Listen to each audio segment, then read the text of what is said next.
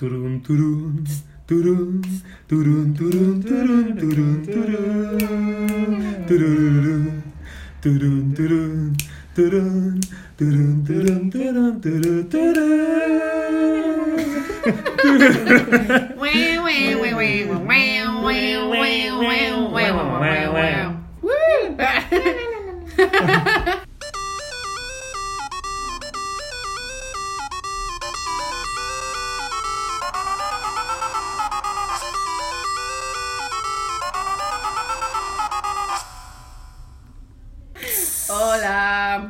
Hola.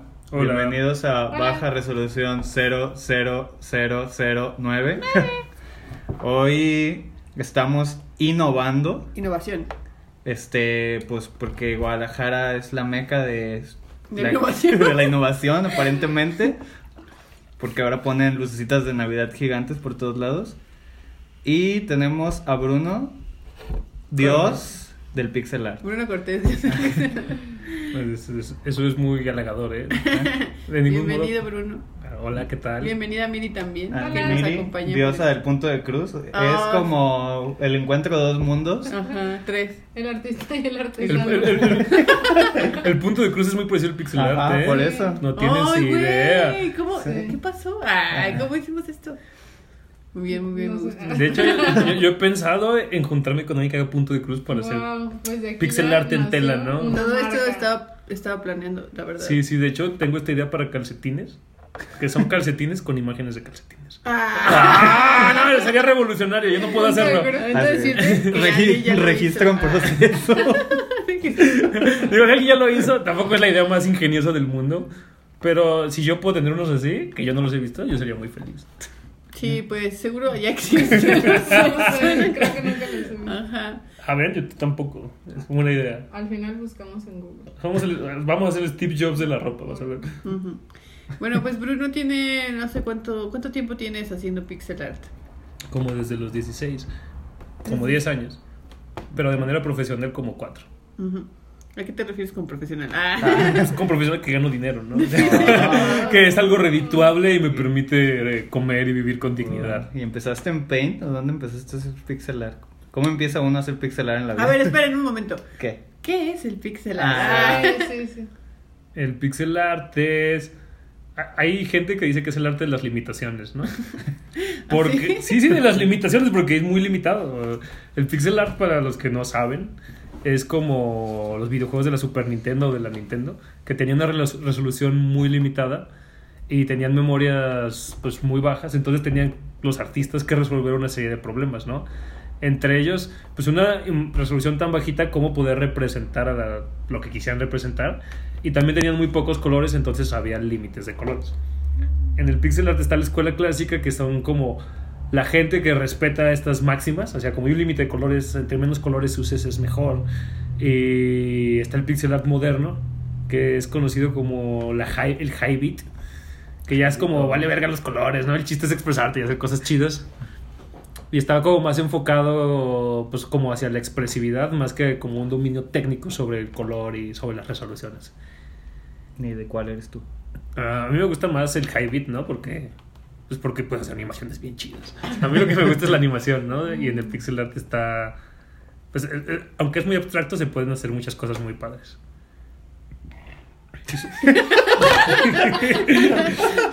¿Y ¿Sabe cómo empecé?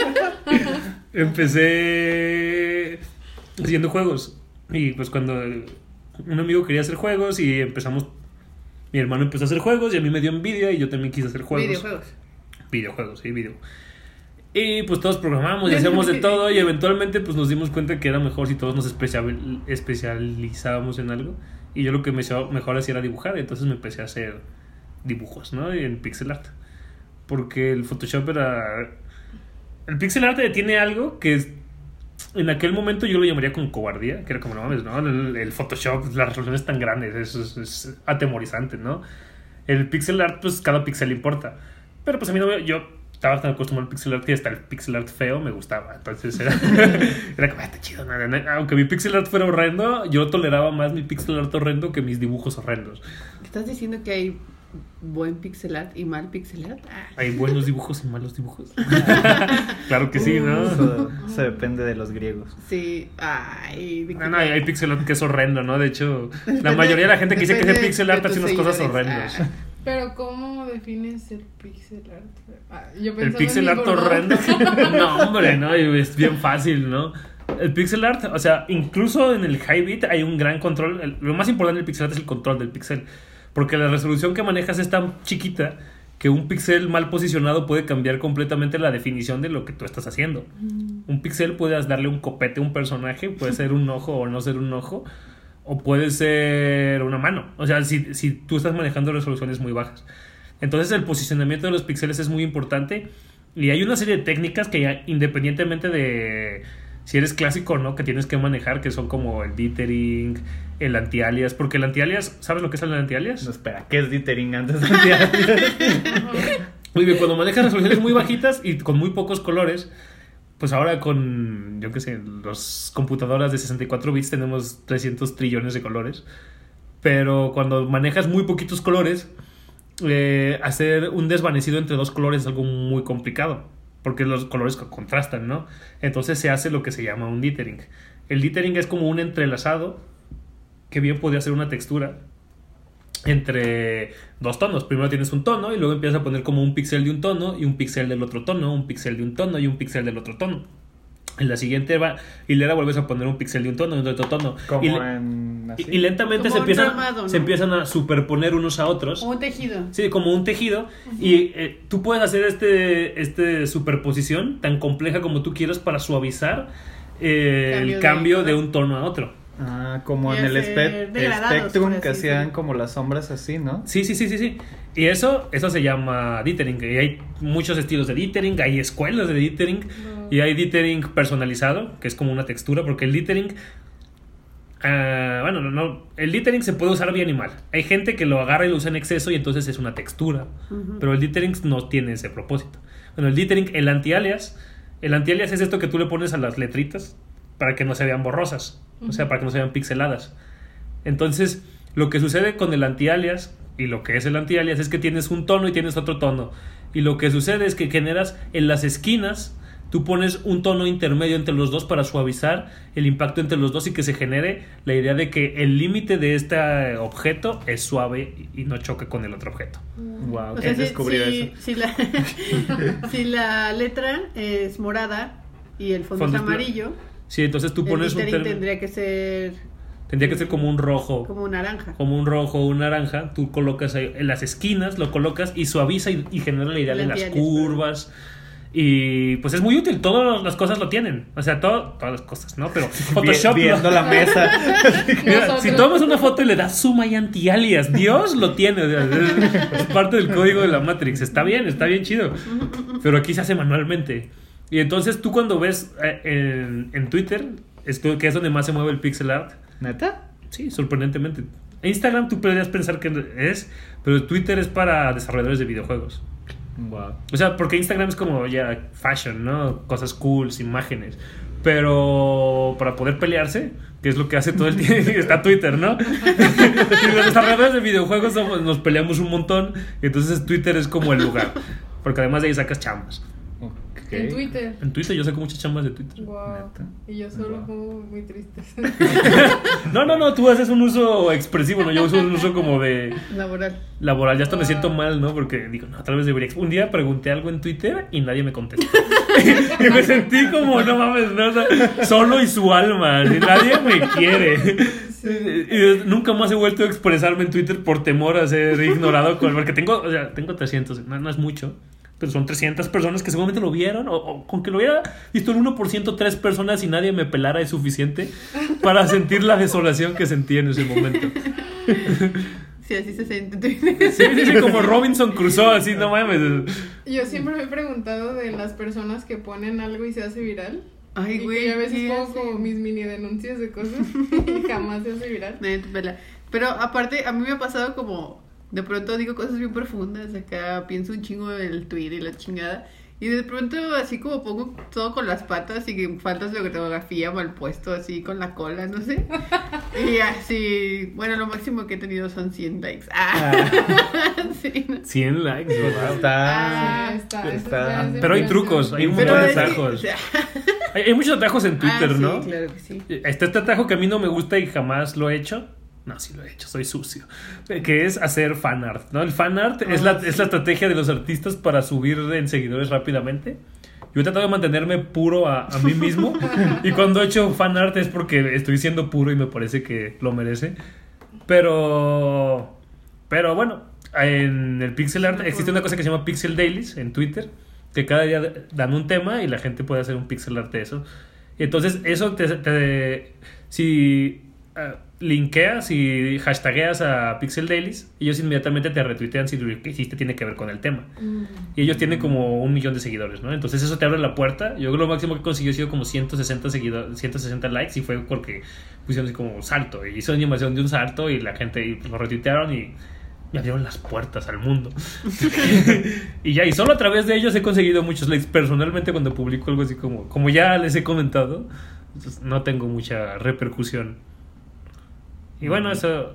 eh, ¿Qué, qué estábamos diciendo? Eso, o sea, eso- eso Bueno, es el pixel estábamos art. intentando definir lo que es el pixel art, ¿no? Ah, sí. Eh, mucha gente pues podría tal vez ubicarlo por, como dicen, los videojuegos de la NES o, bueno, de Nintendo, del Super Nintendo.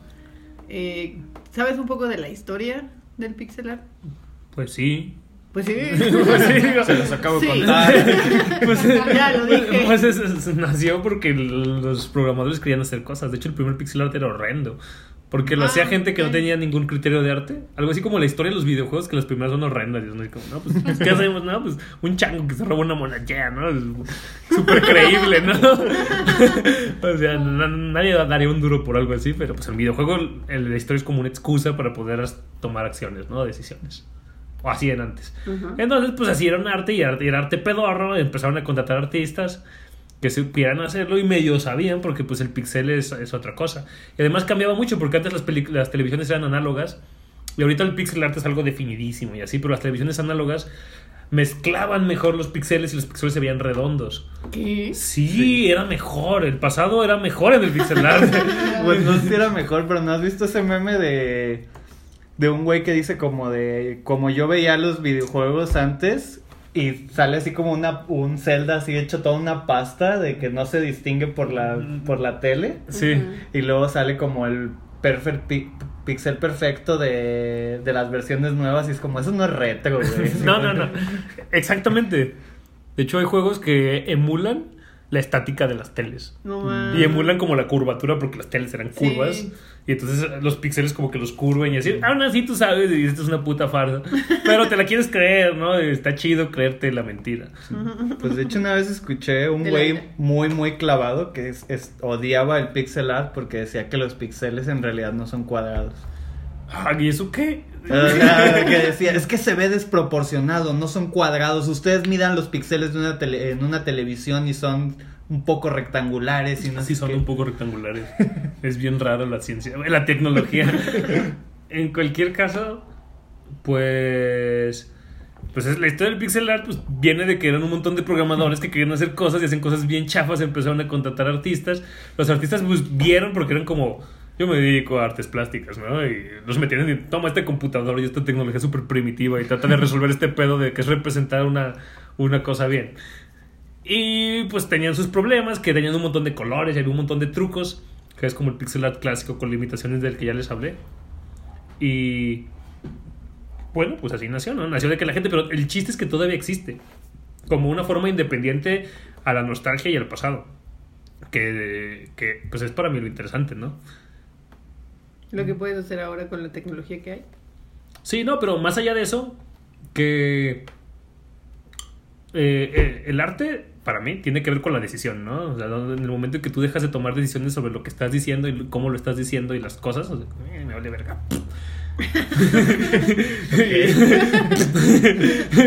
Yo pienso que el arte tiene que ver con, con la decisión, ¿no? Igual que la vida, hay que decidir, no hay que ser cobardes. Entonces, el pixel art todo tiene que ver con las decisiones que tomas y dónde colocas los píxeles. Los píxeles son decisiones. Y me gusta mucho porque todo el tiempo estás decidiendo cómo quieres representar las cosas y en qué dimensiones. ¿O en qué estilo? O en qué estilo. Hay muchos estilos de pixel art. Y o en qué estilo o... O, o bueno, pero en general me gusta mucho que hay una limitación.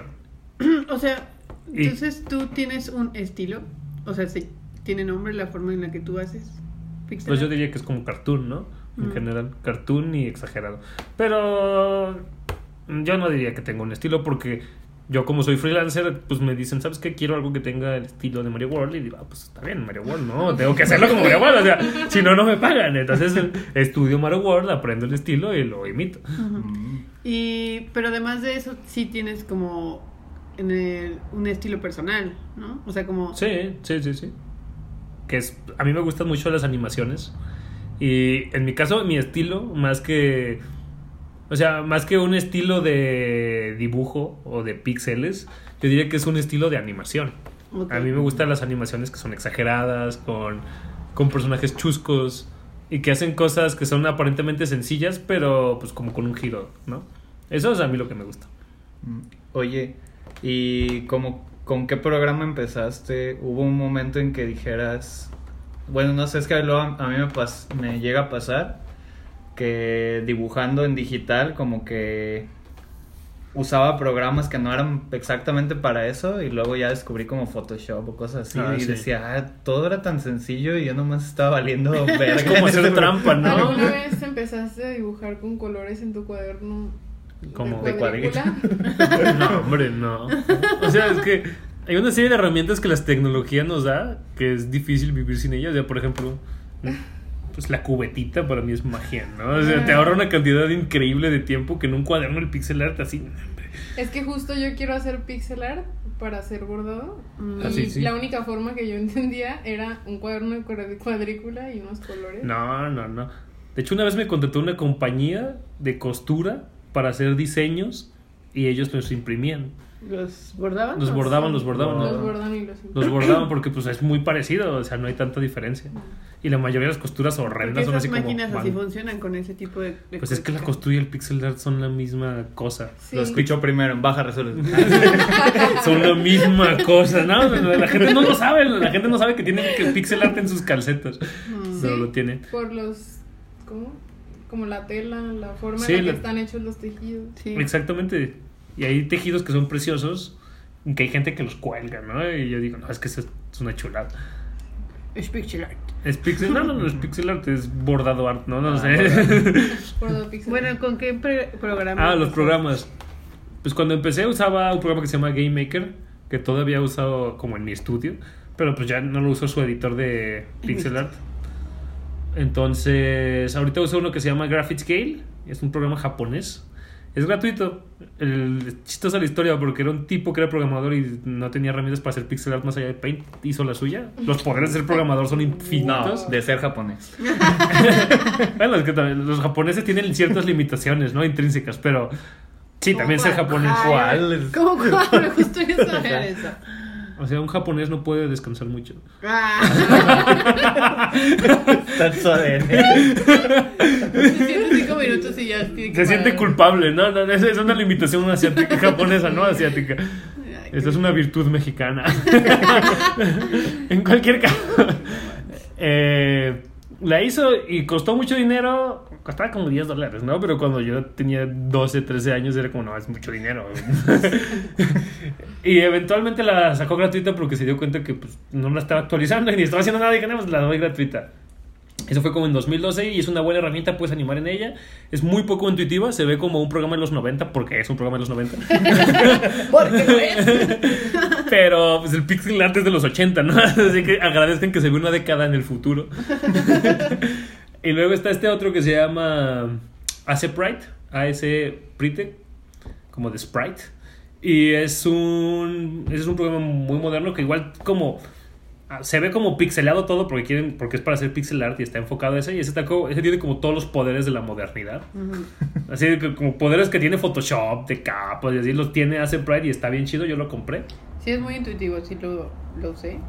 Y si sabes usar paquetería Adobe, este, sí le agarras la onda. Y puedes como poner los mismos... eh, Accesos directos y eso. Ajá. Mm. Es, es muy bueno, ese también lo recomiendo, por eso cuesta 15 dólares.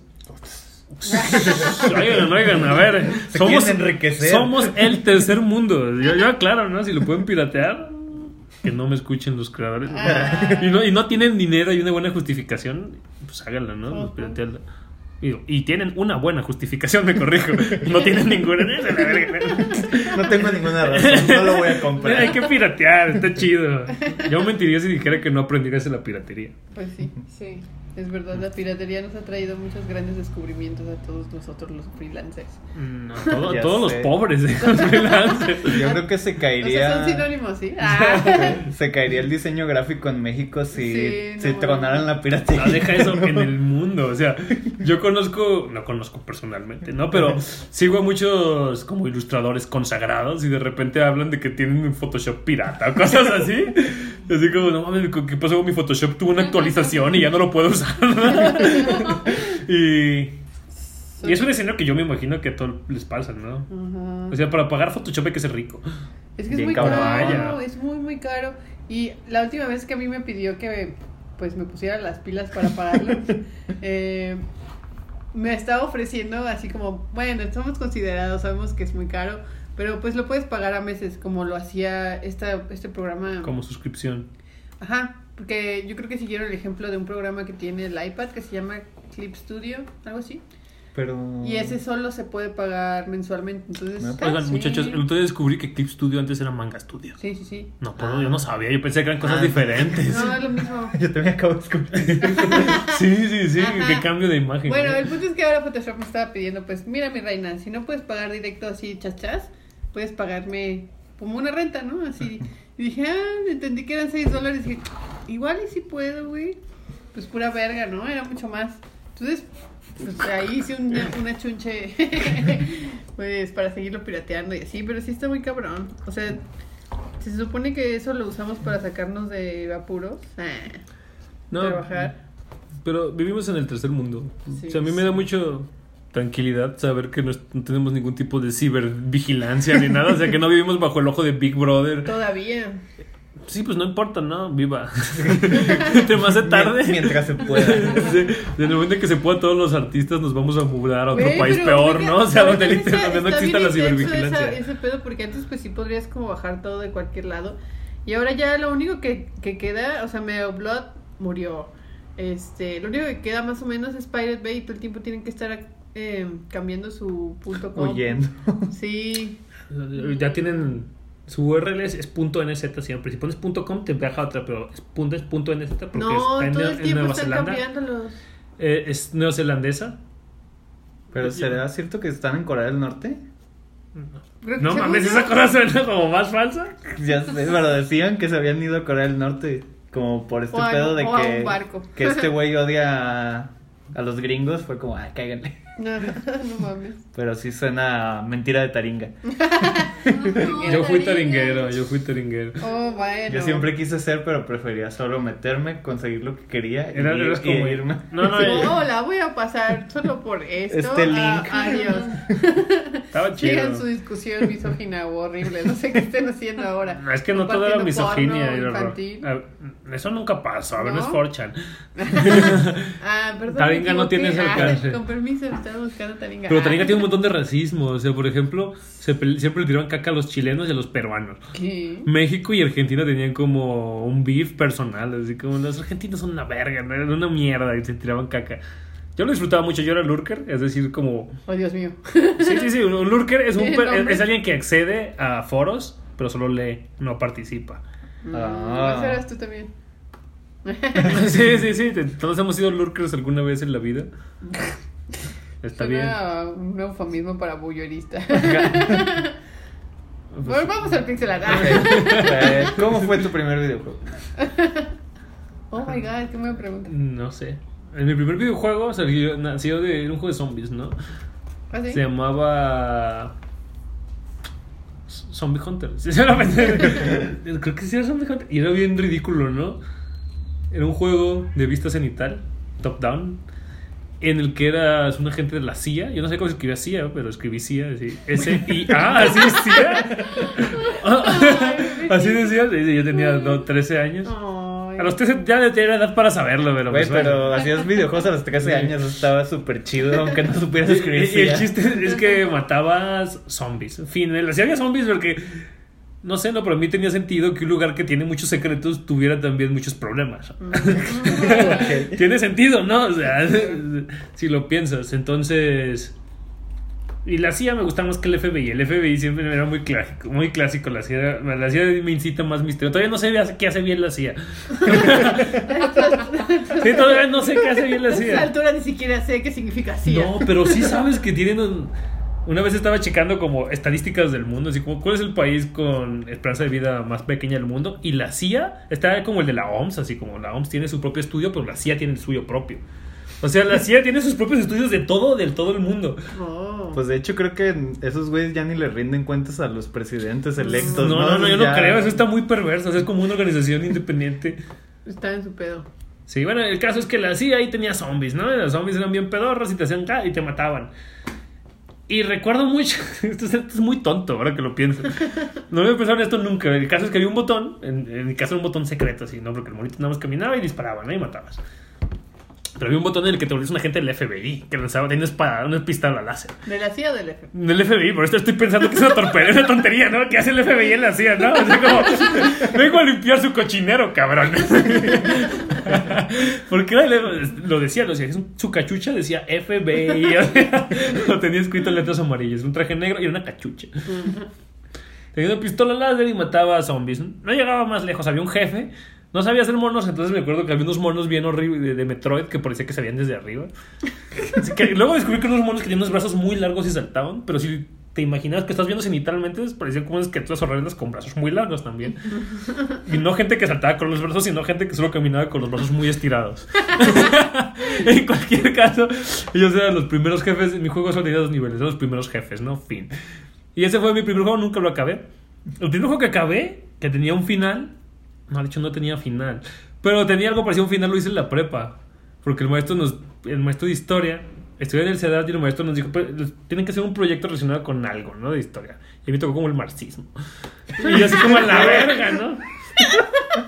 Y hice un videojuego que se llamaba Marx, donde Qué eras. Marx. No Wow, mames. ¿Y eso se puede jugar? ¿Dónde está? Lo tengo, lo tengo. El caso es que Marx, y, y es un juego muy ridículo porque en ese momento eh, existe esto que no hay mejor como modo de honrar a alguien que el plagio y que fue lo que yo hice porque en aquel momento mi diseñador de videojuegos favorito era Jesse Bembrux, un holandés que es la verga.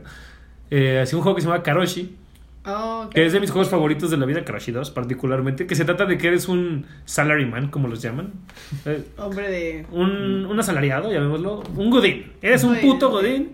Y el chiste del juego es karoshi es el término que tienen en Japón porque para la muerte por exceso de trabajo, ¿no? Entonces, ah, suceden unas cuantas al año en Japón porque pues eso es posible en Japón. ¿Qué es Japón? Sí, porque es posible morir por trabajar tanto. Desventajas del Japón de las que Como les dije, volviendo, volviendo a las desventajas de ser japonés, te puedes tener un karoshi. Y el caso es que el juego se trataba de que tienes un salaryman y tienes que suicidarte, ¿no? En el trabajo. Es Wow. y son plataformas donde cada nivel se juega de un modo diferente y a mí me gustaba mucho eso. Y yo básicamente copié el concepto, pero es que son smarts. De hecho, el mono se mueve- es perfecto, es prácticamente el mismo personaje, nada más que con la cara de Marx. Pero en este caso... ¿Viste la cara de Marx? Sí, sí, sí, en pixel art. Sí, sí, digo, es, es- está empezando, es un mono horrible. Pero puedes reconocer que es Smart. Si sabes que es Smart, sabes que es el mono Smart, ¿no? Tampoco es tan difícil, a ver, es una barbota y un pelo largo. Es como Gandalf, pero con ¿Podrías pelo chino. O sea. con Dios? Ah. Sí. Dios, Sócrates y tienes Mart se parecen mucho. En que todos eran la verga. No, Ok. no, está bien. no. Zeus quise decir, no Dios. Zeus sí se parece. Dios no sé cómo él. Zeus sí se parece a Mart. El caso es que el juego. Ah, sí, había proletarios. Los proletarios, ahorita estoy pensando que cómo los representé. Eran unos tipos enclenques, así, famélicos, que estaban en taparrabos. O sea, no tenían camisa y caminaban de un Está muy lado. Sí, sí, sí. No, no, era, muy. Pero eh, ese es el proletario, ¿no? Y el chiste es que tú eras Marx y tenías que hacer que el proletario, el proletario caminara de izquierda a derecha, era una, una borrego ciego. Y tenía que llegar una bandera, ¿no? Y cuando llegaba, bailaba. Bailaba como bailaba Johnny Bravo cuando dice a bailar la Macarena. Es decir, estiraba los brazos y los movía de arriba hacia abajo. Oh. Y ese era el juego. El juego era Smart. Y había como, pues, el chiste del juego es que los niveles representaban un problema. Y tú tienes que resolverlo y hacer que, pues, el proletario, que en este caso era una oveja, llegara a... Ah, ya me acordé qué significaba la bandera. La bandera era un sindicato. ¡Ah! La verga, ¿no? La bandera representaba el sindicato. Claro que sí. El proletario llegaba al sindicato y se unía a un orden sindical, pelaba por sus derechos. De hecho, de hecho, espérate. Este, este, este el juego. Ya me acordé. El selector de niveles, el proletariado, o sea, los, los personajes tenían una cadena así y estaba como pegado a una piedra de esas de prisión antes. Y cuando pasabas el nivel, era un salaryman así con corbato, pero dormido. Así se veía. Wow, Sí, sí, que sí, jugar sí. tu juego de Marx. Lo queremos. El caso es que ese fue el primer juego que efectivamente acabé. Y era, el marxismo estaba metido como muy súper a huevo. porque incluso el maestro Locuras. Sí, sí, nos lo super No, no, porque había momentos así como los en los que. Había un momento en el que hay un documento flotando. Ah. Y cuando lo tocas, así viene como un- una, cosa que copié de. Wikipedia. Sí, una cosa que copié de Wikipedia. Es como. El proletariado es quien. es la clase trabajadora que no es dueña de los medios de producción. Así. Hay como todo ese texto. Y hay un nivel en el que te lo preguntan, por supuesto. Hay un cabrón así con un, con un sombrero de copa muy grande que te dice, oye, vato, ¿qué es el proletario? No, o, o- o cómo se llaman estos cabrones que no son dueños de los medios de producción. Y tú escribes proletariado y el, y- y el tipo se desvanece. O sea, cuando escribes... Como en la vida real. Proletariado, ¡fum! se esfuma el cabrón. ¿Y qué te dijo tu maestro? No, maestro está muy impresionado, me puso 10. Fue único. Hubo, hubo dos dieces. Un cortometraje y mi videojuego, ¿no? O sea, porque obviamente, primero, cuando eres un maestro de una escuela de arte, jamás esperas que te lleguen con un videojuego. O sea, jamás en la vida el tipo lo vio venir, no ve como a la verga, ¿no? De hecho, luego me lo pidió y ahora que lo pienso, nunca se lo mandé. Pero. y ahorita escribiendo en un correo a las 12 de la noche. maestro Profesor, en profesor, ¿qué tal? Videojuego de Marx. No, pues, estaba bien. Encontré un vacío legal que en la escuela que me permitía hacer videojuegos y entregarlos como tarea y lo aproveché. Suena bien. ¿Y alguna vez intentaste hacer juegos en Flash? No, pero sí empecé a hacer juegos en Flash. Cuando empezamos a hacer Ay. juegos, empezamos a hacer juegos en Flash Ah, porque, ya. porque mi papá era animador y él un día nos dijo, mira, esto es Flash. Y Flash verdaderamente era como, wow, ¿no? Te abre los ojos, pero te los abre como cuando tienes ácido, ¿no? Así como la pupila súper dilatada, así como se te dilata al momento. Y, eh, y era muy impresionante porque podías hacer, era como super paint. Podías hacer animaciones porque yo no sabía para hacer monos de palo, ¿no? Pero en la época de la gloriosidad de Flash, había un verguero de animaciones de animaciones de monos de palo. Recuerdo Sí, mucho de hecho. Sí, sí, como sí. peleando y Sí, haciendo sí. cosas increíbles. Sí, sí, sí. Exacto, solo eran verguizas, pero era impresionante. No mames, ¿no? Son verguizas de monos de palo. O sea, yo pienso que el anime aprendió mucho de las verguizas de monos de palo. Y bueno, pues yo- obviamente lo que hacíamos eran monos de palo. Y recuerdo que empezamos a discutir porque mi papá nos dijo, se puede hacer juegos con eso. Y nosotros como, no mames, se pueden hacer juegos. O sea, como, alguien puede, hay gente, porque eh, hacer videojuegos es como una cosa que nunca piensas que puedes hacer. Es como... Sí, yo lo vivo todos los días. Ay, Sí, es como, no mames, hay gente que hace eso de verdad, o sea, porque pues no conoces a nadie que los haga, o sea, yo no conocía a nadie hasta que empecé a hacerlos yo. Que suena muy narcisista, pero no lo quiero decir en ese sentido. De verdad no, no hay mucha gente que haga videojuegos. O sea, ahorita hay más y hay, hay como movimientos y hay gente que hace videojuegos, pero de todas maneras somos cuatro gatos en... O sea, en México somos... Hubo un evento en noviembre que fue el Game Summit, el evento más grande jamás hecho en México de videojuegos. Y en un salón como de, yo qué sé, 20 metros por 15 metros cabíamos todos. O sea, éramos, éramos menos de 100 personas, éramos como unos 70. Todos los desarrolladores de México de videojuegos. Lo cual habla de que pues, somos cuatro gatos en el país. Verdaderamente somos muy poquitos los que hacemos videojuegos. Y bueno, pues no me sorprende. Nadie, me- na- nadie se imagina qué es hacer videojuegos, ni lo que involucra, ni nada. La gente se imagina que hacer videojuegos es como jugar videojuegos. Es como la idea general, ¿no? De, haces videojuegos, ya, qué chido, ¿no? no debes divertirte un montón. Y se imagina que es como un control. Es así como, oh, yeah, yeah, estoy haciéndolo muy duro. Oh, yeah. No mames, este combo va a hacer que el juego esté bien, pero mira. X cuadrado, círculo, no mames. Nada, el juego ya quedó, ¿no? soy la verga, denme mucho dinero Nintendo. ¿Y, no es así? Ah. ¿Pero qué estás diciendo? Ah, no, la verdad sí es así, no, es un secreto que les tenemos. No, hacer videojuegos es la cosa más horrible del mundo, ¿no? Es la cosa más lenta, más... Digo, si te gusta, es como... Está chido. Es como ser masoquista, ¿no? Que te pegan y te gusta, es algo así la relación con los videojuegos. Oh, Dios. Pero, ¿qué haces primero? ¿Los dibujos o primero piensas? Ay, yo- en- ah, no, pues primero piensas, ¿no? Igual en el dibujo, o sea, en el dibujo puedes comenzar sin antes pensar lo que vas a dibujar y esperar a que eventualmente suceda. El milagro de la idea. Pero en los videojuegos, pues lo, ideal es tener claro qué vas a hacer, ¿no? Porque es tanto trabajo que, que no es como, "Ay, déjame, voy a trabajar sin dirección alguna hasta que eventualmente aparezcan. No. Pues es más fácil. O sea, ¿cuál, es, ¿Cuál es el proceso? Porque tú no eres solo, ¿no? O sea, No, no, es no. quien... Para empezar, tú, Bruno, eres parte de, De un equipo, sí. de un equipo que se llama... Somos los hermanos Ajolote, Axolotl Bros en inglés, porque nos, nos publicitamos en inglés porque pues, el inglés es el idioma del mundo. Axolotl Bros, como ajolote en inglés, y Bros como hermanos en inglés. Ay, no me digas. Ah. Ah, somos cuatro personas, somos un equipo familiar. Somos mi hermano, mi primo, mi mejor amigo y yo. Ah. Es como un chiste, ¿no? Mi hermano, mi primo, mi mejor amigo y yo entramos a una cantina A hacer videojuegos. y ¿Y quién hace qué? Yo soy animador, mi primo también hace pixel art, aunque eso es como lo principal que yo hago yo, mi primo también lo hace, pero él también hace la música. Y el diseño de audio, mi hermano es programador y mi mejor amigo también es programador. Es programador. el caso es que los programadores. El caso es que pues, el desarrollo de un videojuego es más o menos así: tienes una idea, dices, wow, está bien chido, somos unos genios, tenemos que saberla, ¿no? Los programadores tienen que hacer todo lo importante. Que es como pues hacer que las cosas pasen, ¿no? Es como la física del universo y las reglas. Y tú nada más te cargas de que sea lindo. ¿A qué te refieres con la física del universo? Pues, o sea, imagínate que Dios, ah, imagínate que hay cuatro dioses, ¿no? Hay muchos dioses. Hay un dios que se encarga de que haya audio en el mundo y es el que se encarga de que las cosas suenen como suenan y el que se encarga de que se vean como se ven. Y está el programador que se encarga de que todo funcione como tiene que funcionar. Ujú. Y luego hay un dios extra que es el dios diseñador. El dios diseñador es en este sentido. Piensa que tú estamos haciendo una puerta, ¿no?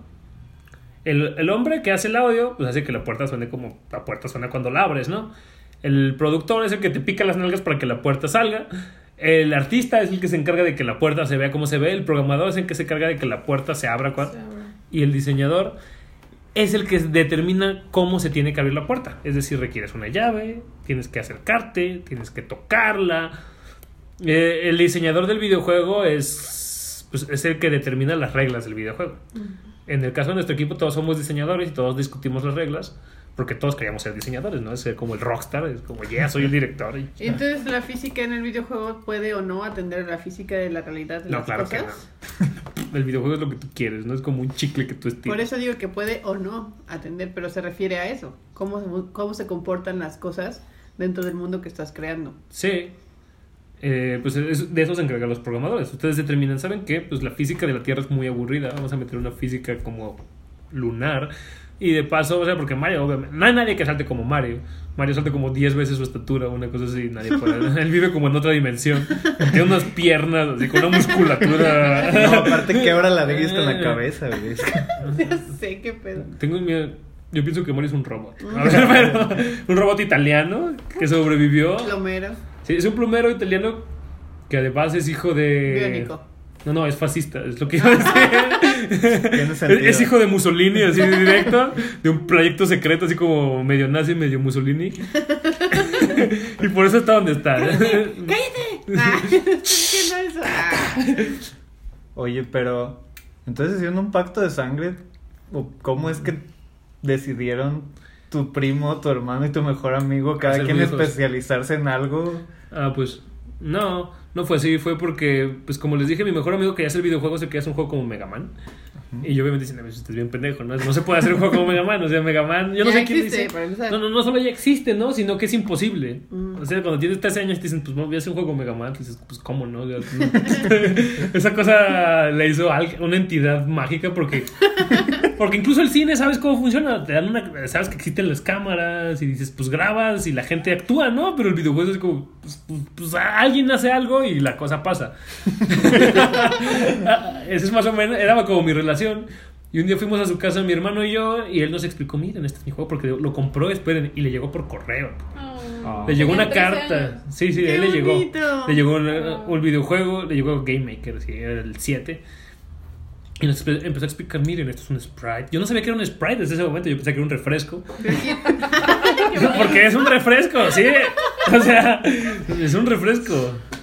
Pero el sprite resulta que significa en inglés como hada, ¿no? ¿Hada? Hada. ¿No sabía qué significaba eso? No. Yo sí sabía que era un sprite, O sea, yo pero no también, sabía pero que... no sabía que era hada. Sí, sí, sí, es una cosa mitológica cada fantasía.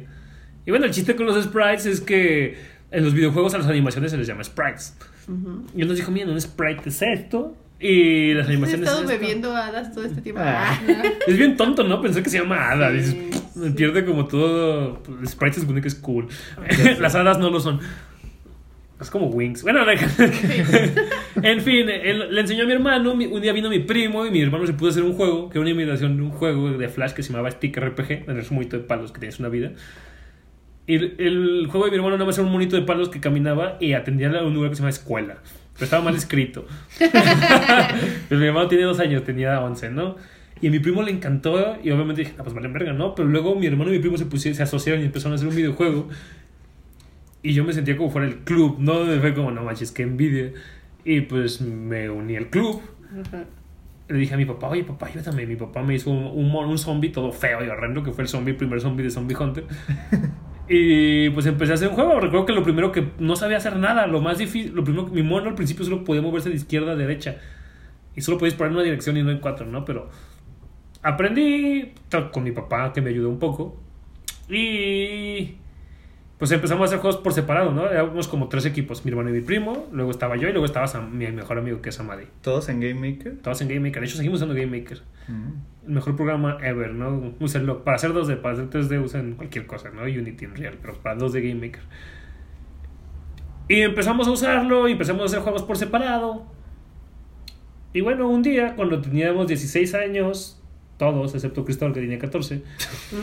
Wow, era más pequeño todavía. Sí, él tenía 14. y Cristóbal se volvió programador. Él se volvió programador porque descubrió que le gustaba responder preguntas en un foro con mi usuario. Se robó mi identidad. No, no sé por qué no usamos eso, ¿eh? Pero se robó mi identidad y empezó a resolver preguntas. Y de hecho, durante mucho tiempo no trabajaba en los juegos que debería trabajar, pero estaba resolviendo preguntas. ¿Pero qué que clase de pregunta? preguntas. Pues de programación, no mames, las preguntas de programación son. ¿Qué es una pregunta de programación? No mames, a ver, pregunta de programación fácil, ¿no? O sea, mi monito no camina a la derecha, este es mi código, ¿por qué no funciona? Y tú dices, ah, pues es que estás bien pendejo, ¿no? Tu código está mal y le, le responden. Esas son preguntas de programación y son bien habituales. La comunidad de la programación es la comunidad más amigable del mundo. ¿Neta? Ojalá el arte fuera así. O sea, Wow. mi dibujo está bien culero, ayúdenme. No, muchacho, mira, porque los foros de programación son lo más amable del mundo, no mames. Es así como, caballero, mira, te estás equivocado aquí. Yo te propongo esta solución, pero además los programadores invierten cantidades ingentes de tiempo en resolver problemas de otras personas. Wow. Qué lindo. En el arte yo no he visto jamás eso, ¿no? Ni en No. foros de artistas, ni nada. Debian arte es como, está bien culero tu dibujo, ¿no? En el arte Tú- cuando preguntas te Vuelve a nacer y tal vez lo logres. "Ya nací dibujando. Sí, sí, porque de paso, no, como es, es- es tan subjetivo, entre comillas, lo estoy haciendo con los dedos, así, Ajá. la gente dice como, ah, pues ese es tu estilo, ¿no? Lo querías hacer así de culero. Y tú así de, no mames. O sea. Sí. Una vez, cuando estaba en la universidad, un compa me dijo, me gusta tu estilo. Y yo le dije, lo que tú llamas estilo es mi incapacidad de imitar la realidad, ¿no? O sea, eso, que tú llamas estilo es yo dibujando culero, cabrón. Y, entonces, pues nadie, nadie necesita hacer que te dice, ¿sabes qué? Tus manos, aunque están bien, tienen estos errores. Yo te aconsejo esto y los dibujos adecuados de las manos, ¿no? Como tú los quieres. Eso no pasa, pero en programación sí. Y bueno, mi hermano pues, gastaba mucho tiempo, invertía, porque él aprendió a programar respondiendo preguntas de otros soquetes. Wow. Wow. Y, y, pues yo me acuerdo que yo quería aprender a dibujar. Y, y, pues empecé a hacer más animaciones, pero empecé porque mi mejor amigo me metió en un manga que se llama Bakuman, que es un manga sobre hacer mangas. Y son jovencitos como de 14 años, así como, sí, 14 años, pero son japoneses, ¿no? Entonces ya son la verga todos. Y todo el tiempo están así como, ay, hacer manga, y somos mangakas, ¿no? Y yo le dije, ¿sabes qué? Esto me ha inspirado, tengo que hacer como yo mi propio mangaka, pero de videojuegos. Y fue como cuando me lo tomé serio, ¿no? Y nos pusimos metas y empezamos a trabajar. Últimamente no llegó a nada, porque pues, hacer videojuegos es muy difícil, es muy difícil, es muy tardado. Y, pero bueno, eso fue como la semillita y empecé a hacer pixel art gracias a eso, como de manera seria. Voluntaria. ¿Y el Voluntaria. estudio cuándo nació de manera seria? Era en 2013, 2014. Porque yo fui un, pues cuando le, un día le dije a mi tío y a mi familia, ¿saben qué? Quiero hacer videojuegos, ¿no? Y es así como, te apoyamos en todo, pero eso que quieres es una mamada. Fue como, ¿sabes qué? O sea, porque mi mamá de paso, se- ella fue como escritora en su juventud y así, mi papá fue como pintor, pero los videojuegos para ellos y en general son socialmente vistos como estos aparatos para atrofia mental. Así como, no, estás perdiendo el tiempo". Epilepsia. Sí, epilepsia, son demoníacos, son símbolo de todo lo malo en la juventud. Entonces cuando les dije eso, ellos fue como, no, mejor te hubieras drogado, cabrón. Eso, eso mínimo lo podemos entender. Y entonces, pues no me podían apoyar de ningún modo. Y mi tío un día nos dijo, a mi hermano, a mi primo y a mí, mi mejor amigo se unió hasta hace dos años. Nos dijo, ¿saben qué? Pues no sé nada de lo que ustedes quieren. O sea, no entiendo nada, pero les doy 200 pesos a la semana y les presto mi casa para que trabajen por, Oh, qué chido. por. Fueron como dos meses, ¿no? Y fue como, a huevo, ¿no? Tenemos finalmente, podemos hacer lo que queramos. Nos acaban de dar una oportunidad. Tío, los 200 pesos a la semana es una mierda, pero nos alcanzaba para los camiones. Y pues en la casa de mi tío comíamos, ¿no? Simbólico, pues, la Teníamos como 19, 20 años. Y me acuerdo que pues íbamos todos y trabajábamos y se nos ocurrió una idea de hacer un juego de Sísifo porque éramos pretenciosos. Y porque la idea del juego era que Sí- Sísifo es este cabrón que encadena la muerte un día. Y bueno, y cuando lo encadena, pues nadie más se muere. O sea, todo el mundo se queda sufriendo de manera indefinida. Los que se suicidan no mueren y entonces, pues eventualmente Zeus la desencadena, ¿no? Pero la idea de que puedes encadenar a la muerte y nadie puede morir durante un lapso de tiempo parecía como una buena idea. Y empezamos a trabajar en ese juego que para cuando llevábamos como mes y medio de trabajo nos dimos cuenta que nos faltaban seis meses más para tener algo. Éramos muy malos para manejar nuestros tiempos. Entonces, en la Global Game Jam, Global Game Jam es- se juntan un montón de gente a hacer un videojuego con un tema en particular durante en general 48 horas, pero pueden durar hasta una semana. Eh, habían- había sido el tema de corazón. Yo no había participado en ese Global porque era de. Estaba de vacaciones. Pero mi primo, mi hermano y mi mejor amigo se juntaron e hicieron un juego en el que el tema fue corazón, pero es un juego de Cupido. un puto Cupido. Era un juego que a mí no me gustaba y sigue sin agradarme. Que se llamaba Sweet Valentine's Day con el nombre más genérico. Era, era una plataforma donde era un parque y había y eras Cupido y lanzabas flechas. No tenías dos flechas, las de que enamoran y las que matan. O sea, no se para matan. Eras un Cupido con un sniper. El chiste del juego es que enamorabas parejas, ¿no? Y- pero había gente que desenamoraba a la gente, que desenamoraba a tus parejas. Principalmente eran vagos. Y policías, ¿no? Policías todavía te lo puedo No, pero eran vagos. Yo les dije que estaba mal, que los vagos también se deberían poder enamorar. Pero nadie, nadie me escuchó. Bueno, entonces cuando nos quedaban solo 15 días, eso fue. Mi primo no- nos dijo: ¿Saben qué? No mames, no nos queda tiempo, no vamos a alcanzar a entregar nada. Tenemos 15 días. ¿Qué tal si acabamos Sweet Valentine's Day para 14 de febrero? Porque eso fue como a principios de febrero. Y lo vendemos y lo sacamos en para Android, ¿no? Cualquier cosa. Y como que yo, yo acepté de mala gana y sé que todos lo hicimos un poco así. Pero pues era mejor a no entregar nada, ¿no? Entonces empezamos a trabajar en ese juego como locos y mejoramos más el juego. Por ejemplo, ya no había... Ya no solo los vagos separaban familias, separaban a las parejas, sino que, sino que también lo hacían unos que yo- en ese momento pues eran como hombres pícaros, que eran hombres muy cools con lentes de sol, que eran Willows. Willow. Sí, Willows. Luego metimos prostitutas que, que también separaban. a- y luego metimos a viejitos millonarios, ¿no? Eran las principales causas de separación familiar. es nuestro juego de Cupido. Qué buena investigación. Vagos, Willows, prostitutas y viejitos millonarios. faltó perritos. Ah.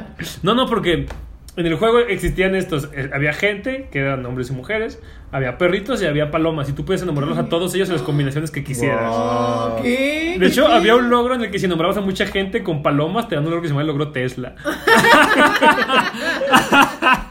¿Qué tal? Sí, era una mensada. Bueno, el caso es que el juego no salió nunca. No, sí salió, salió, pero no- para el 14 de febrero no alcanzamos a salir. Hicimos una cosa que en videojuegos se llama crunch.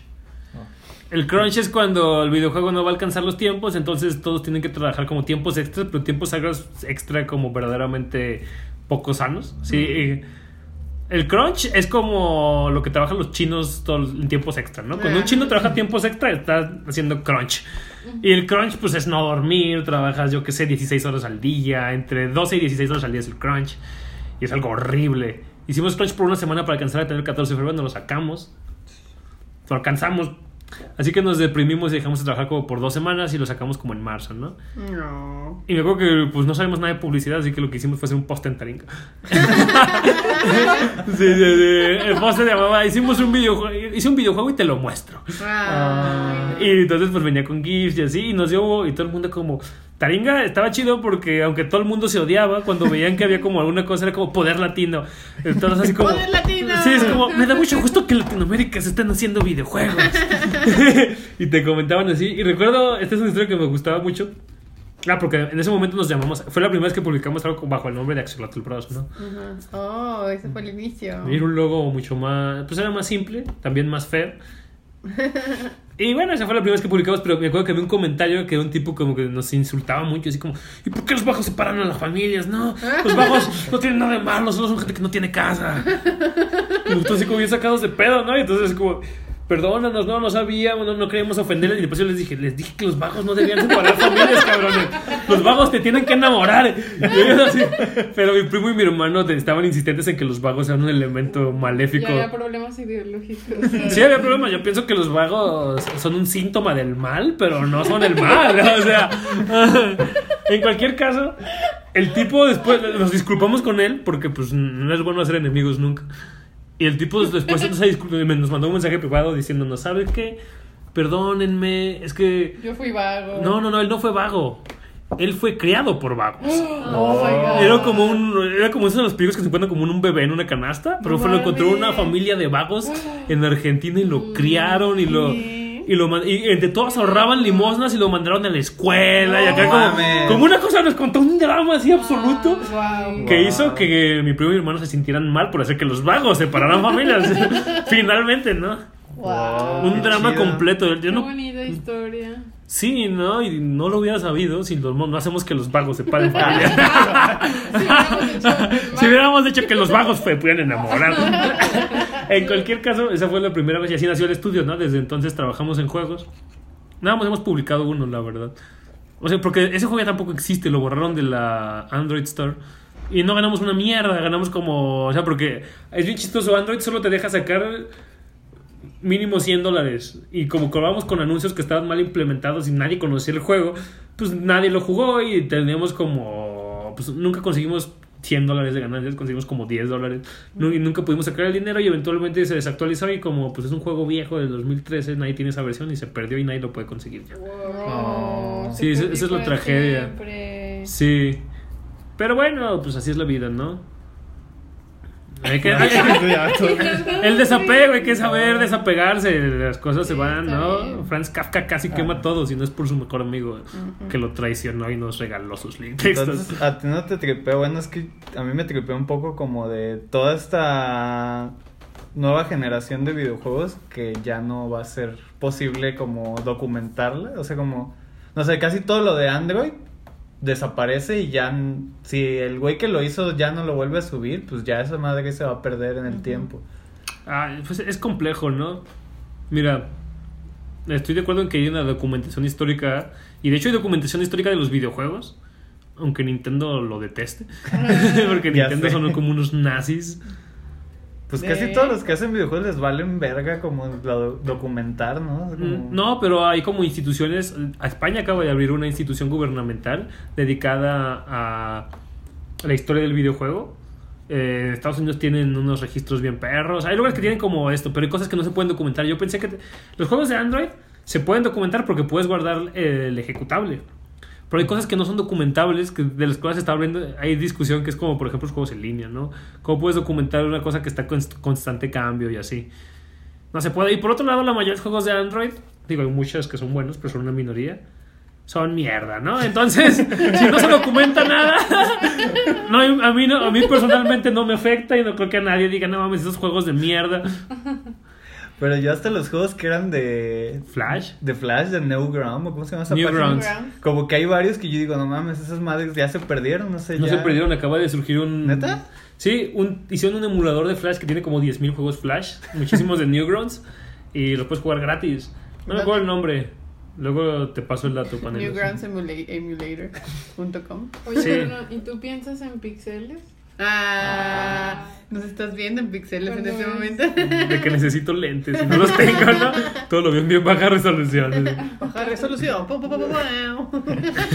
Comercial. A propósito, ¿eh? El pixel art es el verdadero arte de baja resolución. ¿eh? Eh, no, no pienso en pixeles. La pregunta. No, yo lo que te quería preguntar es como, o sea, además de ser pixel art, tú dibujas y si cuál crees que es la relación entre dibujar y hacer pixel art o están realmente muy separadas. No. ¿O ¿Cuál es tu experiencia con eso? No, están muy separadas. El pixel art y el dibujo tienen mucho que ver en el sentido de que, pues, si sabes dibujar, o sea, para ser buen pixel art, y en general como para ser pues, buen artista, tienes que tener co- conocimientos, no, ya- no diría básicos, pero conocimientos de dibujo, ¿no? Desde pues, cierto conocimiento de anatomía, cierto conocimiento de perspectiva, cierto conocimiento que no estoy hablando de que eres Da Vinci, conoces todo, pero que sabes cómo funcionan las cosas y qué relación tienen las unas con las otras. Entonces, tener esto, pues obviamente es una ventaja a la hora de representar cosas visualmente, ya sean de manera abstracta o compleja. En el pixel art, pues obviamente tener ese conocimiento ayuda muchísimo, porque pues te permite representar las cosas de manera más exacta, aunque sea abstracta. El, el- dibujo y el pixel art eh, no, no se parecen en absoluto. O sea, sí dibujas en el pixel art, pero el pixel art no, no hay trazo. Porque en el dibujo el trazo es como la seña del artista, ¿no? Y un trazo genérico es un trazo de débiles y cobardes. Eh, un buen trazo se nota. Un buen trazo se nota. Yo estoy en contra de los trazos chafas. Bueno, en cualquier caso. En el pixel art no existe el trazo, no hay un trazo Me distintivo. deslindo de esas declaraciones. Tú tienes un trazo, panela, así yo lo conozco. En cualquier caso, eh, no, no existe el trazo. Es muy difícil tener como una identidad visual en el pixel art, más allá de ciertas cosas. ¿no? Hay artistas que se diferencian por temas, otros como por animaciones, hay otros que se deslindan por el tipo de colores o cosas que tratan, pero no es como. Ah, mira, esa pintura se nota que por cómo está hecha es de tal cabrón, ¿no? Digo, hay temas, ¿no? Hay temas que son de ciertos artistas y así, pues el pixel art tiene esa similitud, pero la expresión a través del trazo no existe y eso es algo difícil en el pixel art. Es complejo, o sea, porque los trazos distintivos y la expresividad en una en un dibujo es difícil de crear. Tienes que crearla a través de texturas, a través de colores, pero puedes crear trazos artificiosos que son cierta, de, algún modo caóticos, pero también controlados. Eso, eso es como lo, lo que me gusta del pixel art finalmente, que es como un arte de neuróticos, en el que tú tienes que tener un control de todo para que todo tenga cierto sentido dentro del pixel art. Y no, no quiero decir que tienes que estar neurótico, hay mucho campo para la expresividad, pero no es, no es en absoluto como tener un lápiz. Pero sí puedes, sí puedes representar de manera abstracta muchísimas cosas.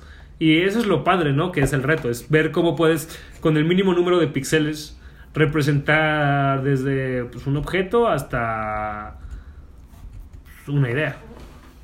Órale. Suena muy interesante. Oye, creo que también debemos hacer las preguntas. Las preguntas. Pues. Y claro que sí. Yo creo en ellas. sí, claro que sí. No sería baja resolución. Pues vamos a. Ya, ya hablamos de cosas intrascendentales, ahora vamos a lo importante. Esto es como la mermelada de la empanada, ¿no? Lo chido. ¿Has, has tenido alguna experiencia paranormal? No, no, no, no. Ah. Ah, sí. Bueno, gracias, acabó baja resolución. Muchachos, ¿qué esperaban? No, pero ¿Nunca? No. Ay, sí, claro que sí. No, pero es interesante que yo no haya tenido ninguna porque mis papás son astrólogos y he sido expuesto a una serie de, de cosas a las que nadie ha estado expuesto. O no nadie, ¿no? Como Seguramente. la pirámide de cobre de la que ¿Cómo? Sí, sí, cerrada. sí. Cuando era niño, mi papá construyó una pirámide de cobre para en la que dormimos porque había un eclipse, por ejemplo, ¿no? O he ido a ceremonias bastante Pero ¿qué tiene particulares. que ver la pirámide de, co- de cobre con el eclipse? Mira, Ay, güey. Mira, yo, Ya me te voy a explicar lo que yo entiendo, ¿no? Hay cierta fuerza cósmica, entonces la fuerza cósmica venía y entonces el, que- la pirámide nos protegía de la fuerza cósmica. Eso es lo que yo entendí. Es lo que sigo entendiendo y es lo que quiero pensar que para que se vea. Pero, pues, sí. Pero, pues nunca he visto un fantasma. Cuando nunca he visto extraterrestres. No. Pero Y- crees y- en no, ello? pero, no, pero quiero creer, quiero creer, pero no creo. O sea, de hecho yo creo que el- yo creo que los fantasmas no existen y que la gente está loca, ¿no? Esa es mi- o sea, y ¿Cómo te que, y que están como planteando convicciones personales o dándole explicaciones. Pues es una opinión muy personal mía, pero sin embargo hay una cosa que me que en la que pienso y es que yo no creo en fantasmas y creo que no existen en el mundo, ¿no? Pero he pensado en la posibilidad de un día ver un fantasma. Y encontraron ninguna otra explicación más allá de que, pues obviamente es un fantasma. Y entonces, si eso llega a sucederme, tengo que destruir a la persona a la que soy. Oh my god. Sí, sí, sí. Bruno deja de existir, ¿no? Porque, porque mi, mi visión del mundo y de lo que entiendo por él no, no concibe los fantasmas en él. No concibe. Si, si meto fantasmas, cualquier cosa puede pasar. Tengo que meter elfos, orcos, reptilianos, cualquier cosa.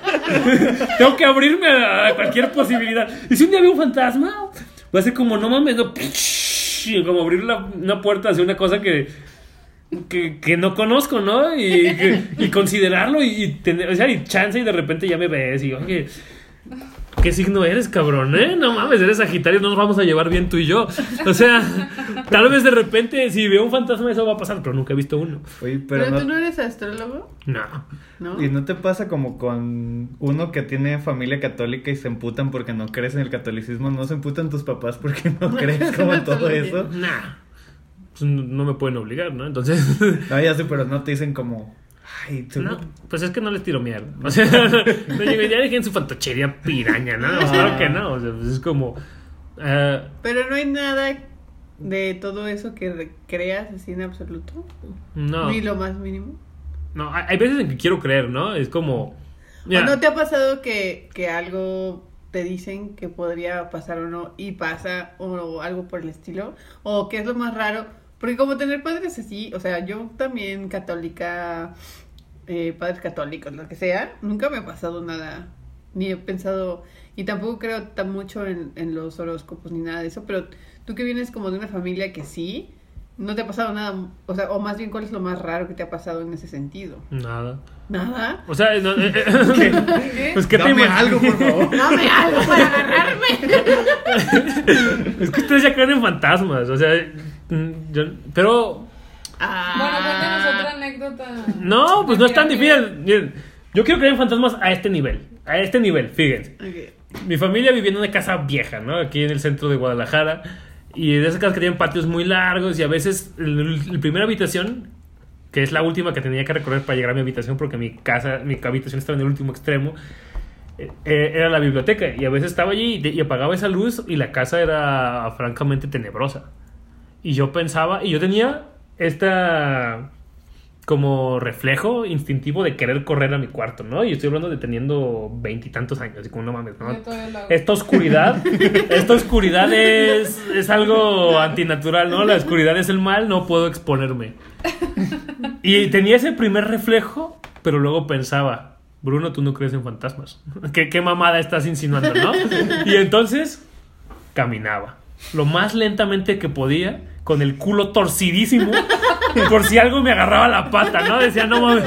Decía, obviamente los fantasmas no existen, cabrón. Tienes que llegar a tu cuarto lento. Y esta es una demostración de tu convicción hacia tus ideas. y caminaba muy lentamente. y nunca nada me agarró las patas. Hasta ese nivel he querido creer que es, que es una lucha, ¿no? Yo, yo quiero que sepan que yo quiero un día toparme con un fantasma. No, no quiero, la verdad, qué culo, ¿no? Qué horror. Pero he hecho ejercicios así como exponerme a circunstancias creepy, horrendas, donde pueda haber un fantasma, pero nunca he encontrado nada. Pero es mi Tal vez he tenido una pésima suerte con los fantasmas. ¿no? Tal vez no les caes bien. Ah. Tal vez te dicen, ese cabrón no cree, hay que, hay que cagarle, ¿no? Hay que no aparecer con él. Hay que aparecer con los otros que sí creen. Yo siempre he odiado eso de es que tienes que creer y es como, ay, pues Ay, que ya lleguen y ya. Si cre- creo o no ¿Qué, lleguen. Qué, qué, qué, qué estamos hablando? Sí, sí, sí, sí. No, nunca he visto fantasmas, no tengo experiencias. Me gustaría encontrarme con un extraterrestre en lugar de con un fantasma, la verdad. O sea, Sí. fantasmas.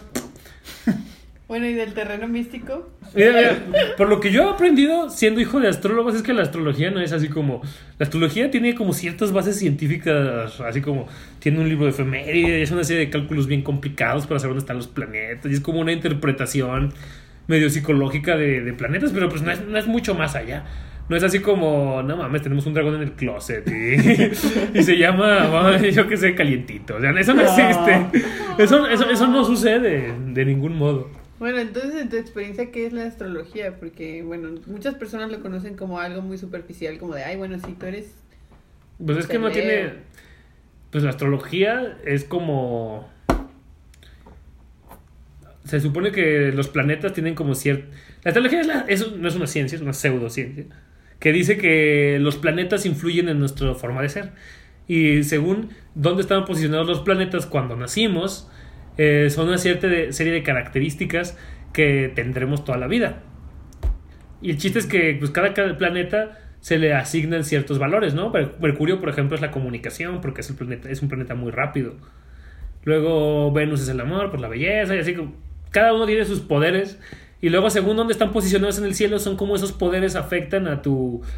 a, a- a dónde está posicionada la Tierra en ese momento. Y bueno, entonces es una serie de cálculos acá bien perrones todo el tiempo, porque las efemérides dicen dónde están cada uno de los planetas según sus grados. Y luego agarran y lo que hacen es que los transmutan a la hora adecuada, porque aquí es la, hora correcta es la del meridiano de Greenwich, entonces estamos seis horas atrás, tienen que mover todos esos datos seis horas y, ya te dicen, no sabes qué, este es tu pinche horóscopo, ¿no? Y te muestran acá una gráfica bien perrona que tú no entiendes, y te dicen, no, sabes qué, mira, tienes, eh, tienes, mira, tien- tienes a Júpiter en Leo, no mames, es que eso es una buena señal porque Júpiter es como abundancia. Y entonces cada, cada planeta significa una cosa y también la hora a la que dices indican las cosas. Entonces ahí se hace como un juego interpretativo en el que pues dicen cosas de ti, ¿no? O sea, cosas que ellos asumen de ti en base a este plano celestial del cual, en el cual naciste. Pero yo no creo en eso. ¿Qué Pero signo- eso lo sé. ¿Qué signo eres, Bruno? Por favor, no lo hagan. Necesitamos Tal vez que eso le- Eso es tan- Emita su juicio. Tal vez eso le dé sentido a todo lo que nos has dicho. Ajá. No, amigos, no. Por favor. Esto sería un fraude. ¿Eres Leo? Eso es tan Leo. No voy a caer. Me voy a abstener de decir qué signo soy. Pero no, no, no tengo ninguna experiencia paranormal. Pero si me preguntan, quiero conocer extraterrestres. Sí. Sí. No fantasmas. Los fantasmas son más aburridos. ¿Ustedes no piensan eso? No. Mm, no, no, no, no Yo siento que son más tristes. Es que por eso son más aburridos. No más aburridos. Es que el, el hecho de que existe el fantasma quiere decir que cuando te mueres, pues hay más cotorreo, ¿no? Y eso, es- eso a mí me parece tan chafa. O sea, como, ¿cómo y que aparte cotorreo aquí. Sí, sí, sí. O sea, y, cotorreo donde ni te pelan, o sea. o sea, le vales verga a todos. Ahora sí, efectivamente. Eso. Si te sientes, sientes solo en vida, cuando te mueras va a ser peor. O sea, la propia, porque los fantasmas primero no son buen pedo. No. Es así como, ¿qué pedo, carnal? Chócala, te cuento una historia. No, siempre sale como, ay, mis hijos, no. Como, siempre es algo bien tenebroso. Entonces ser fantasma es como estar en Twitter. Eh, Es como que nadie te conozca en Twitter. sí, esa es la Ser fantasma es como que nadie te Es conozca en como Twitter. tener un Twitter sin suscriptores. Donde tú publicas todo el tiempo y nadie te escucha. No, espérate, pero sabes que tu familia te lee. O sea. es así tener un Twitter, ¿no? Y ser un fantasma. Sí, los aliens la verdad sí suenan mucho más cool porque entonces también aseguras que no somos los únicos perro- pedorros en este universo. Sí, es como menos narcisista la visión del cosmos, es como hay más cosas, hay gente que piensa, gente, no, Es más incluyente. entidades, ¿no? Chance y hay cosas que piensan diferente.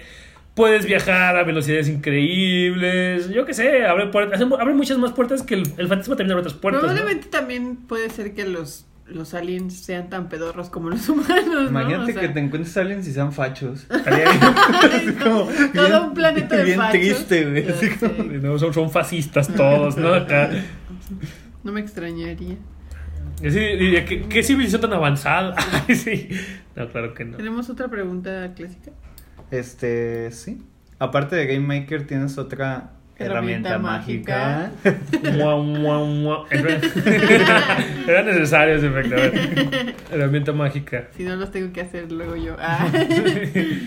Eh, ah, ¿No? Dinos. Ah, no. No, no tengo nada. ¿no? Todos tienen un secreto. Ah, Dale, este Soy muy transparente con mis secretos, de hecho. WinZip. ah. WinZip, ¿no? Acá, ¿no? Yo, yo un día pagué por WinRAR, amigos. No, Ah. ese es el secreto de la fortuna. ¿No? Por McAfee. Pues uso hace Pride. Mm, Bueno, no, tengo un secreto, una herramienta mágica para conseguir trabajo, es Twitter. Ah. Le voy a explicar qué es lo que hago, porque nadie sabe esto y se me hace bien tonto. ¿no? Y seguro funciona para todos, ¿no? Ok. Para todo tipo de trabajos. Seguramente, nada más que la gente no piensa en Twitter como una herramienta para conseguir trabajo. Mm, como no es- bu- agarro y en el buscador de Twitter busco looking for pixel art. Y la mayoría de la gente pues escribe mierdas, porque de repente hay gente que dice, necesito pixel art para tal mamada. Y pues normalmente la gente que dice looking for pixel art es gente que nadie conoce, ¿no? Entonces tú eres la primera persona que se les acerca y le dices, ¿sabes qué? Te ofrezco mis servicios y ellos dicen, a huevo, no, fin. Alguien, ah, porque ellos también son fantasmas de Twitter. Nadie lee su mierda. Pero tú, en ese caso, eres como un cazafantasmas. Estás buscando mierda, su mierda en particular, y la encuentras. Entonces, pues si son ilustradores o cualquier cosa. El pixel art eh, también es como. Es como el mundo de los cazafantasmas. Hay muy poquitos, de verdad. Hay verdaderamente muy pocos. En México yo conozco dos más. Y mi primo. Entonces, somos cuatro, ¿no? Son el número de pixel artistas que yo conozco Oye, en el pero en país. Brasil también hay muchos pixel artistas, ¿no? En Brasil hay un verguero, pero tampoco son tantos. O sea, en Brasil hay menos de 100. Sí, son más de 4, pero tampoco es así como. Tampoco es como un país, ¿no? O sea, tampoco es así como, no mames. es- Mira, si juntas a todos los pixel artistas del Podrían mundo, ser- hay menos gente que en el Vaticano. Ah, o sea, somos menos de, yo qué sé, de 10.000 que hay mucha personas. gente. Ahora que dijiste eso de que, bueno, no ahora sino al inicio, de que el pixel art es muy parecido al tejido. Yo tengo un libro de un japonés que hace libros de pixel art para bordado en punto de cruz. Órale. Por eso yo lo descubrí. Pues es- si haces bordado, yo de hecho yo a veces he considerado aprender bordado para utilizar mi pixel art en la Sí. tela. Tú puedes hacer la inversa, aprender pixel art. Para hacer bordado. Sí, porque además, si la cagas en pixel art, sí control Z, ¿no? En la tela es, es un error garrafal. Bueno, yo lo hago con huecos legales. Eh, Sí, todo eso está arreglado para que se conocieran. Ah. Ah. Oye, ¿y qué es lo más bizarro que te han pedido de esas chambas? ah, una vez un hombre me pidió un fondo de pantalla. Este- Estaba raro, porque esta- se dedicaba a hacer ropa. Y me pidió que le hiciera primero una guillotina con alas. Ok. Weird shit. ¿Guillotina? Con alas. Ok. Sí, sí, yo yo no sé qué, qué cotorreo simbólico estaba haciendo, pero ahí lo tenía, ¿no? Wow. Guitarrita con alas. Y se la hice, ¿no? Y luego me pidió que se la animara, porque resulta que Macintosh durante como el 88 tenía un fondo de pantalla que eran como cartitas con alas o cosas con alas, así que, que volaban así ese fondo. Entonces tuve que hacer un fondo de guillotinas con alas que de paso están cortando cosas, no cortan, no cortan nada, nada más bajan la guillotina. Pero tengo un fondo de pantalla. ¿Qué es eso? Yo creo que eso es lo más raro que me han pedido. Bueno, también me pidió que haga porno, ¿no? Pero. ¿En serio? ¿Porno en pixel art? claro que sí. Wow. Y se puede. ¿A quién le prende? O sea, ¿pero qué dibujas así, literal? ¿Alguien? Mira, un pene puede ser un pixel. Un libro del Kama Sutra en pixel art. No, no, no. Veo, En el internet descubres gente que en el mundo no conoces, que es muy perversa. Entonces. Pues descubres que los monos pixelados resulta que a cierta gente le parecen cachondos. Ok. genuinamente cachondos. O sea, piensa en tus monos de Street Fighter 2. O a Mario, o sea, pero pixelado, así una cosa así, Eso es cachonda. como más extraño que los furries. Lo furro, eh, yo me abstengo. Pero, no, no, no, sin comentarios. Pero. No mames, una vez. hace años, en una Global Game Jam hicimos un juego de furro, ¿no? Hicimos un juego con personajes furros. Y hicimos promoción. Promoción fue un tweet. Dijimos, este es nuestro juego de la Global Game Jam. Y está, pero son monitos bien animados y están bailando. y- Porque es un juego sobre bailar, ¿no? Y el chiste es que una persona nos dijo, no mames, quiero saber más, ¿no? Y vimos que era como directora de mercadotecnia de una empresa de, de internet, que era una especie de Twitch para grabar cosas en vivo. Y nos pusimos en contacto con ella y dijo, pásame el juego, ¿no? Y descubrimos que lo que ella hacía era Twitch porno. O sea, gente que se graba jugando videojuegos pero está como cogiendo o encuerada. O tienen como dildos que según cómo lo mueves son joystick, una cosa muy loca. Y bueno, pues en ese momento, por ejemplo, descubrí que había un Twitch porno de gente que se graba encuerada, así, pero no es nada sexy, la verdad. Pero hay mercado para eso. Entonces, también hay mercado para el pixel art porno que se te acercan, porque además los videojuegos porno mueven una cantidad de dinero increíble. Y pues bueno, pues me habían pedido videojuegos porno. Obviamente he dicho que no, ¿no? Porque pues, no me llama la atención. Si me llamara, sí haría videojuegos porno, inevitablemente. Pero pues no me llama, pues, guácala. Raro. Fuchi. ¿Cómo te Sí. fue como en este proceso de saber cuánto chingados cobrar por pixel art si en México no hay industria como tal? Ah, pues hay un, hay un foro de, que se llama Pixelation que viene como guía de precios, ¿no? Porque en el mundo de internet es conveniente que toda la gente esté de acuerdo en cuánto valen las cosas, porque si no llega un pendejo y te las devalúa. Entonces, sí, sí, sí, si todos estamos de acuerdo aquí en que un cómic vale 10 pesos y de repente el cómic de al lado empieza a hacer cómics a 5 pesos. Sí. Es así como el cabrón, nos estás comiendo changa. A ver, eso no se hace, pendejo. Luego te van a creer cómics a 5 pesos y me vas a decir que porque tú los haces a ese precio. El gran dilema del diseño gráfico, ¿no? Sí. Entonces, y bueno, Sin el pixel art resolver. es raro. Sí. Y pues me puse, lo primero que hice fue ponerme en contacto con mucha gente. Porque pues la gente no es mala, la- en general. En internet te da esa impresión porque todos son hostiles, pero en el fondo todos tenemos un cocoro bonito. Excepto los pedófilos de Twitter. Pero te- tenemos un cocoro y, la- y le apelas a su sentido humano, le dices, oye, soy un loser, quiero ser un ganador como tú, un winner. Ayúdame. Y lo primero que les pregunté es cuánto cobraban.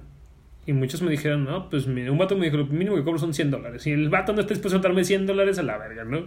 Y yo así, no mames, esto mueve dinero, ¿no? no mames, esto maneja más dinero de lo que yo pensé. Pero, pues empecé a trabajar y yo cobraba la mitad de lo que sabía que era como el mínimo que cobraban unas personas que ya trabajan profesionalmente. Porque si cobraba menos, pues podía hacer portafolio y tampoco era muy bueno. Ahorita pues ya cobro cobro mejor, cobro el doble de lo que cobraba al principio, lo que cobraban los profesionales en aquel momento. Que está bastante bien. Para, para México. ah, claro, está bastante bien para vivir en México. Si vives en Estados Unidos es una mierda. Ah, ya. Está cabrón. Oye, ¿y tienes algún capítulo favorito de Los Simpson o eres anti Simpson? No, claro que no. Simpson es una... Está muy padre. No, no sé si tengo un capítulo favorito. Déjame pensar. Mm, Cuando era niño me, me gustaban mucho las guerras. Está feo, está feo Ok. decirlo, está feo decirlo, pero me gustaban mucho las guerras. Mi guerra favorita. ¿Cuál era? Me La de gustaba, los pasteles, uff. Está bien chido. No, me gustaba mucho, me gustaba mucho Sean Empire, así como la guerra, la belicidad, ¿no? Y, y era chistoso la belicosidad. Y, y era yo era un niño bien inofensivo y enclenque, entonces no tenía sentido porque por nunca me, nunca me iba a pelear con nadie. Pero como la idea de ver peleas y cosas así.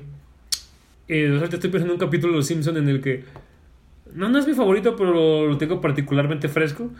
Que es en el que Bart tiene pedos con Nelson, ¿no? Nelson siempre lo hace mierda y es así como de. A las nueve, a la salida te veo para tu verguiza diaria, ¿no? Y entonces Bart siempre lo hace mierda y lo tiran porque además Nelson tiene como dos. Dos bravucones más chiquitos al lado. O sea, ¿qué le pasó a esos bravucones? Oye, ¿qué le pasó? Hay muchos personajes que desaparecieron. Sí, bueno, pero tenía dos bravucones que tenían cara como de, de tontos, así como. Es, es lo típico es que te dicen, te voy a partir la madre. Y él dice, eso, sí, te vamos a partir la madre. Que sí repite lo que dice el ¿Qué otro. él? Sí, sí, sí. Eran esos. Y entonces creo que. Ah, ya me acordé. Un día Lisa lleva panqués. Y Nelson le quita sus panqués, le quita la caja completa. Es cuando empieza a comer porque Lisa hizo para la maestra. Yo no sé, pues, Lisa era media lame huevos, ¿no? Entonces, estaba haciendo su chamba siempre llevando panqués. Y Nelson se los quita y Bart está muy enojado porque Bart no le dio ninguno, ¿no? Le dijo que le iba a dar uno. Entonces Bart lo que agarra es que va y le da según esto un vergazo, pero estaba él cegado por la ira. Y le pega y le sale sangre a Nelson, pero el Nelson ni, ni se inmuta. Y entonces le dice, Nelson tiene sangre, ¿no? Y Nelson le hace, sí, siempre le sale cuando les pego. Le dice, no, pero es tuya. Y Nelson se limpia y le hace, sí, has hecho que yo sangre, ¿no? Le dice, le algo como, te voy a matar, ¿no? Digo, no, tal hora te voy a matar. Y, y Pars no sabe qué hacer y va con su abuelo. Y le dice, abuelo, no mames, hazme el paro. Y el abuelo lo lleva con un vato que es como uno de estos locos que sobrevivieron a la Segunda Guerra Mundial. Que no tiene un brazo, Sí, que tiene una tienda de armas. Y le dice, tenemos que utilizar tal estrategia, ¿no? Y entonces arman como un plano así completo. Y ahora sí hacen un sindicato, los, todo el proletariado que es sometido por Nelson. Y se juntan y organizan un plan, ¿no? Bart agarra y dice, tú solo no se puede con este cabrón, ¿no? Necesitas un ejército. Y entonces van y juntan a todos los morros y organizan una trampa completa, ¿no? Y cuando Nelson va a partir... O sea, de hecho, a Nel- tienen... Eh, esto es como perverso porque saben perfectamente todo lo que hace Nelson, ¿no? Lo tienen vigilado y dice, Nelson va a ir los a tal hora. Dice, dice, a las 1600 horas Nelson va a estar saliendo de la heladería y en ese momento lo atraparemos. Y entonces en ese momento ya tienen todo el plan, así porque tiene un montón de figuritas y ya tiene todos los niños. ¡Ay! De hecho tiene una escena que es una imitación perfecta de Full Metal Jacket, ya me acordé. Donde están todos entrenando así como sí. con las siluetas junto a la puesta del sol y... Sí. Así, están aventando todo así. ¡Ah! ¡Vamos! Cadete Jones! ¡Ay! Y pues tienen todo el entrenamiento. Todo está listo ya para la guerra, que es Nelson. Solo de Sí, sí, sí, solo Nelson. Es como... Sí, eso es como David y Goliat, pero realista, ¿no? O sea, obviamente David no mató a Goliat, David obviamente juntó un verguero de banda y se puteó de todos a Goliat. Es como debe- debería decir. En cualquier caso, pues lo que hacen es que le ponen una trampa y lo sellan y empiezan a meter globos de agua. Nelson está saliendo a las 1600 horas tal como lo planearon. Y obviamente lo primero que hacen es que sus compañeros culos corren, ¿no? Eso, eso lo saben, ¿no? Los compañeros de Nelson son cobardes, van a morir. Eh, y eventualmente pues agarran y someten a Nelson. Nelson se tira al piso y se le suben todos los niños. Y hace como 10 niños los rodean, están metiendo globos así. Y luego otros 10 niños, sobre esos 10 niños se suben y hacen como una bolita de globos de agua así como, ¡ah! para matar a Nelson. matarlo. Ok. Y si los... No, no, no. Obviamente es una caricatura y no lo podían matar, ¿no? Pero si, si hubieran hecho los planes que querían el vendedor de armas y el abuelito, Nelson hubiera muerto. ¿eh?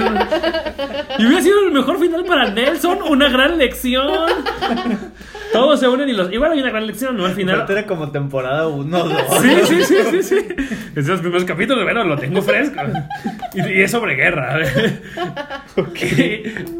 y, y al final organizan una tregua, ¿no? Y, y hacen que Nelson firma un papel así que dice, no voy a putearme más a Bart Simpson.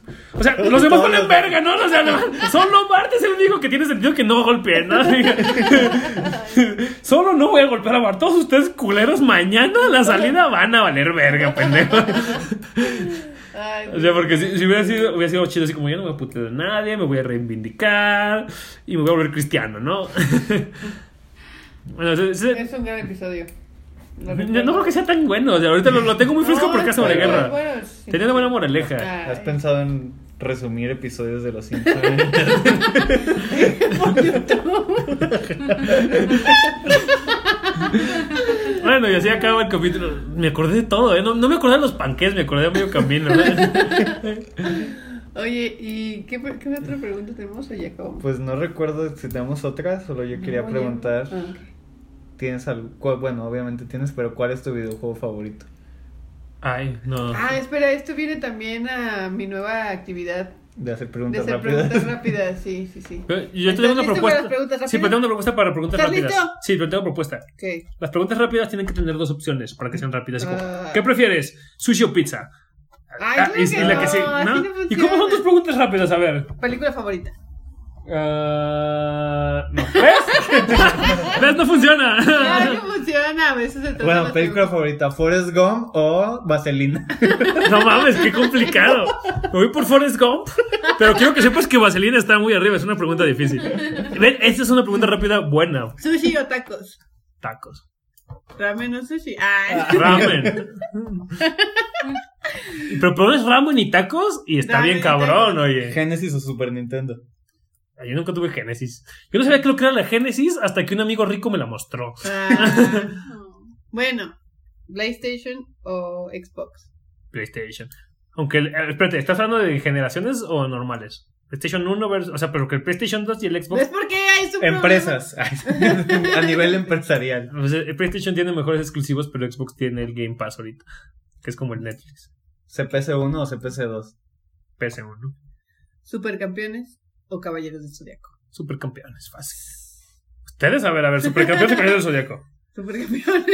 Creo que supercampeones porque Caballeros de Zodiaco me mamaba, pero no me acuerdo qué pasaba. O sea, ¿Ves? Yo solo- tampoco me acuerdo. Solo sé que se agarraron a putazos. gay. No, no, había como armaduras doradas. Sí, o sea, se agarraron a putazos. Atena estaba como valiendo verga todo el tiempo, pero no sé por qué. y había un güey que hablaba así. Sí, sí, sí. ¡Sella! No, es que el fútbol le pasa algo con lo que te puedes relacionar, ¿no? Digo, yo nunca fui futbolista ni nada, pero yo entendía. Decía, no mames, entiendo. Esta- La verguiza tiene un marco porque los animes de pelea siempre así como, pues nunca sé quién va a ganar. O sea, siempre puede haber un giro inesperado de que alguien digievoluciona o se vuelve Saiyajin. Y en el, el fútbol eso existía, pero había un marcador así como vamos 18-0, ¿no? Está bien cabrón que metamos 18 0 y nos quedan 3 minutos. Y pues había los personajes, Benji Price, Steve Huga, no me acuerdo cómo se llama el que hacía el, el tiro del águila, que era amigo de Oliver Atom. ¿Tiro el águila? Sí, tenía un mejor amigo, Sí, o sea, es cierto, el su- amigo, el de pelo con cafecito, ¿no? Sí, sí, sí, pero decía el tiro del águila. y luego los dos juntos pateaban un balón. y- Ah, ya y, el portero, y el portero se metía a la era muy exagerado. Pokémon o Digimon. Digimon. O sea, como caricatura fácil, no mames. Yo también creo que Digimon No mames. sí era algo. Como caricatura, Como caricatura estoy hablando, como videojuegos, pues como Pokémon. marca. Pues Pokémon, no mames. O sea, Pokémon como marca, pero como caricatura y influencia en mi infancia. Si tú lo deseas, puedes volar. Si Solo tú quieres. el cielo alcanzar. Y las estrellas volan. Ah, no tocar. Digimon. Digimon. Sí, Digimon. Digimon me marcó. Las, mejor, las preguntas rápidas funcionan con opciones. Sí, sí. Ah, Eh, bueno, ya se acabó esto. Ah. Pero preparen mejores preguntas rápidas. Una lista así completa, así de Al día. 15. Oye, ¿y Tú dónde podemos tu ver vida. tu pixel art? Ah, muy bien. Pues ¿Cómo- me, buscamos me- me en pueden seguir en Twitter? En Twitter soy Soy Arroba. Pix and Chips. Ah, pero soy arroba. Esto va- soy Bru- arroba Bruno guion bajo Corgo. ¿Por qué Corgo? Porque me apellido Cortés y Gómez y los mezclé los dos en un acto, en un acto formal y tonto, la Suena verdad. como de Star Trek. No mames, yo pensé en Bruno Corjo, ¿no? Una cosa horrenda, ¿no? Pero bueno, Corgo Suena a gargajo. Ah. podría ser peor, ¿no? Por lo menos tiene una excusa formal, su horrible honor, origen.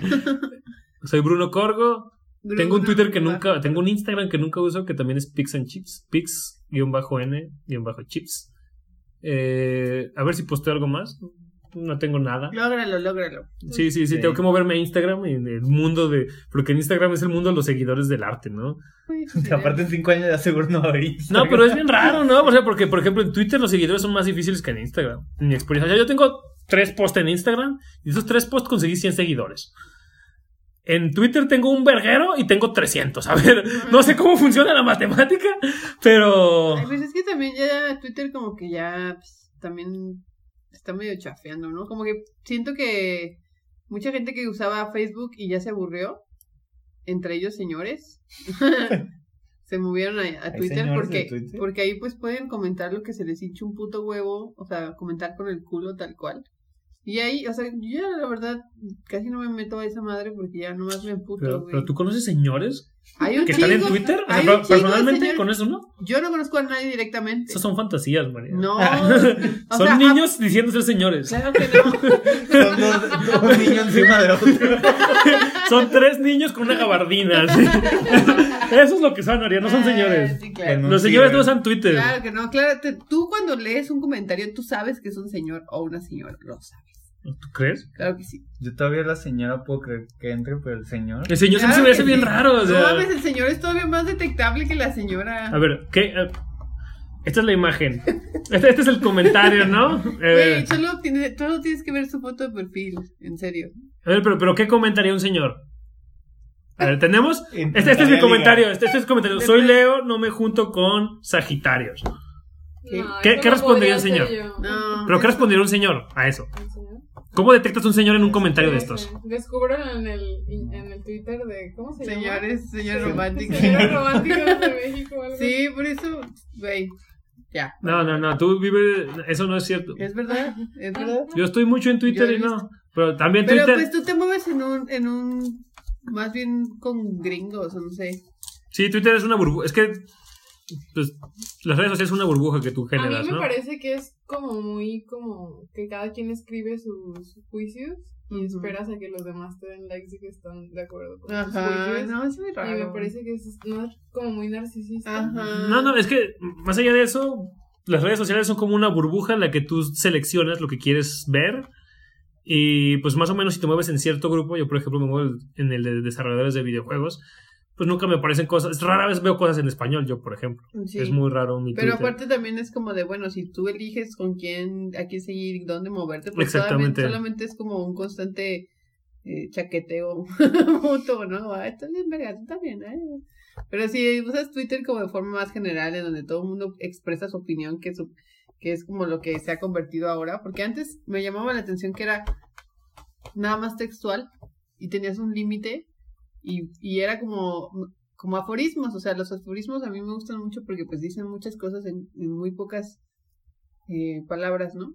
Pero ahora ya es un cochinero, tal cual hay memes, gifs, videos, noticias, y todo el mundo está co- comentando todo el tiempo acerca de absolutamente todo, aunque ni siquiera sepan nada al respecto, solo van y ponen su opinión solo porque pueden, sin tener realmente Pero pues eso, es lo importante de que existen las redes, tú, que tú des tu opinión que no valga No, ni pero, verga, ¿no? pero entre tanta opinión se pierde realmente el sentido de la opinión pública, o sea, la opinión pública en ese sentido, pues ya tampoco, porque Pero, es un pues, ¿cuál es la basurero. opinión pública? La ¿Cuál opinión es? pública es justamente las personas pudiendo expresar lo que opinan acerca de ciertos te- temas, ¿no? Pero cuando tú vas a opinar así nada más sin tener ningún Es decir, fundamento, opinar, pues Y- lo- y tener opinión. opinar con el culo. Pues sí, está bien. No, no está Esa es la bien. democracia, María. No, porque La pues, democracia eso- es yo eso puedo votar por quien quiera o que no sepa qué.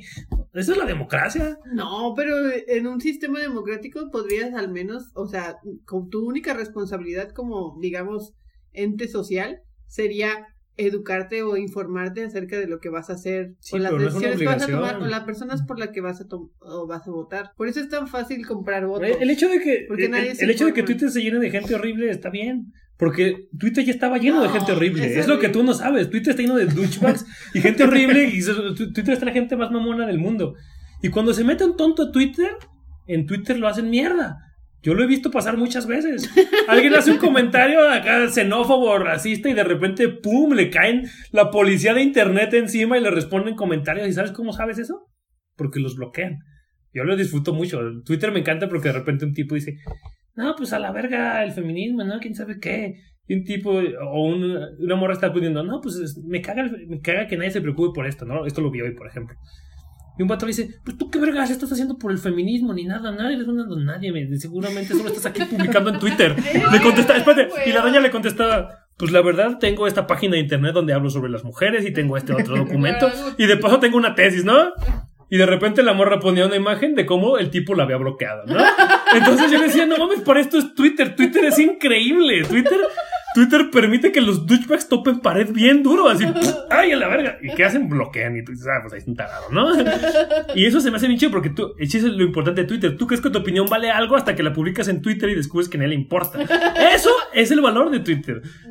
Yo sueño con un Twitter de puros audios. Ah, sí, sí me dijiste que, que deberíamos hacer. Mi propuesta, voy a ir a registrarle al INPI terminando Ajá. esto. Ay, Pues no, tendría que tener como un límite de as-. Imagínate a alguien diciendo comentarios racistas y No, así, pero habrá un filtro. En mire. 5 segundos. Un filtro, filtro. Puros, puros audios de 5 segundos. un fit. Obviamente eso al al principio sí habría racismo y cosas así, pero pues después con el tiempo y más y más presupuesto para banear esas cosas. Solo habría racismo discreto. Espérate, pero tú puedes comentar los audios o, Con otros o audios. solo puedes comentar con otros audios. Wow. Ah, Con huevo. todos audios. Te voy a decir, ese es el paraíso de Loquendo. Quiero que lo sepas, díselo. Si conocen algún programa. Hola, muchachos. ¿cómo están? Estoy seguro que habría, habría audios que se volverían legendarios, ¿no? Habría un audio así que, que, se, que XD, cruzaría la frontera más allá de, gua- de, de, de- de esa red social y se usaría en todos lados. O sea, alguien publicaría alguna pendejada y este con me vales verga, así, me vales verga, o en el tono que sea, ¿no? Y así ya es el meme, ¿no? El audio del me vales verga. Yo lo, yo lo, I'm in for that. Pero es- no, no creo que llegue mucha gente por otro lado. El En audio el consume futuro, mucho en el tiempo. futuro. Es, es muy abstracto todavía para esta sociedad. No Pero bueno, listos. ya sé. Este, ¿a- ¿alguna otra cosa que quieras agregar? Otro. Ah, tu compañía de videojuegos. No, somos Página. a, a Axolotl Bros. A-X-O-L-O-T-L. Bros. Bros, porque Punto- somos bros. punto com. Go. Punto com. Nos pueden seguir en Twitter, en Instagram lo estamos reviviendo porque nunca lo habíamos ¿Van a usado. sacar algo próximamente? Eh, también estamos en Facebook. Sí, vamos a sacar un juego que se llama Libélula. Es un juego multijugador local de acción, de gente que se mata con espadas. Como se tiene que matar la Multijugador local gente. significa que es cooperativo de varias personas, ¿no? ¿Qué cosa? Multijugador local que Sí, significa. multijugador local es como Smash, ¿no? Te juntas con tus cuates en un sofacito y ¿Y para qué va a salir? Mm, por lo menos en PC, ¿no? Queremos que salga en Switch, porque es como el lugar para sacar juegos para multilocal. Y pues eso es lo que estamos haciendo, ¿no? Muy bien, muy Un bien. juego de matarse con espadas. Ta, ta, ta, ta. Ese es el mejor modo de matarse. Yo pensaría. Hicimos un estudio. Ya había pensado en tubos de metal. Es que, es que el tubo, el tubo es muy gore. Sí. Piénselo, la espada es elegante, mata. Y es el modo como más honorable de matar a alguien o de morir en un duelo, ¿no? Las, pistolas del viejo este son una puñalada sucia en Neandertal. Son el nuevo eh, vieja era. Muy bien, pues entonces aquí nos despedimos. Muchas gracias por escuchar. No olviden comentar, compartir. Ah. Dale clic a la Dale campanita. click, suscríbete. Dale click a la campanita. Este, meterse a nuestro Patreon y Ah, darnos dinero. Escuchar los comerciales. Eh, los haters de Panela, por favor, absténganse. Ah. Ah, sí, tengo- ¿Tienes haters? Sí, sí. ¿Pero quién te puede odiar si eres un pues- pan de Dios? Pues no sé, Pues- gente que no lo conoce. Los haters de Panela O son gente haters que míos. sí me conoce. ¿Te escribieron? Sí. Uy, sí, escribieron un comentario. Luego vamos a leer las, los comentarios que No lo pongan. hagan. Algún día. Este, y bueno, esto fue baja resolución. Pam, pam. Bye. Adiós. Oiga, señor, ¿por qué mejor no se va por la banqueta? Estoy yendo por la banqueta, hombre. Hazle verga, pinche perro.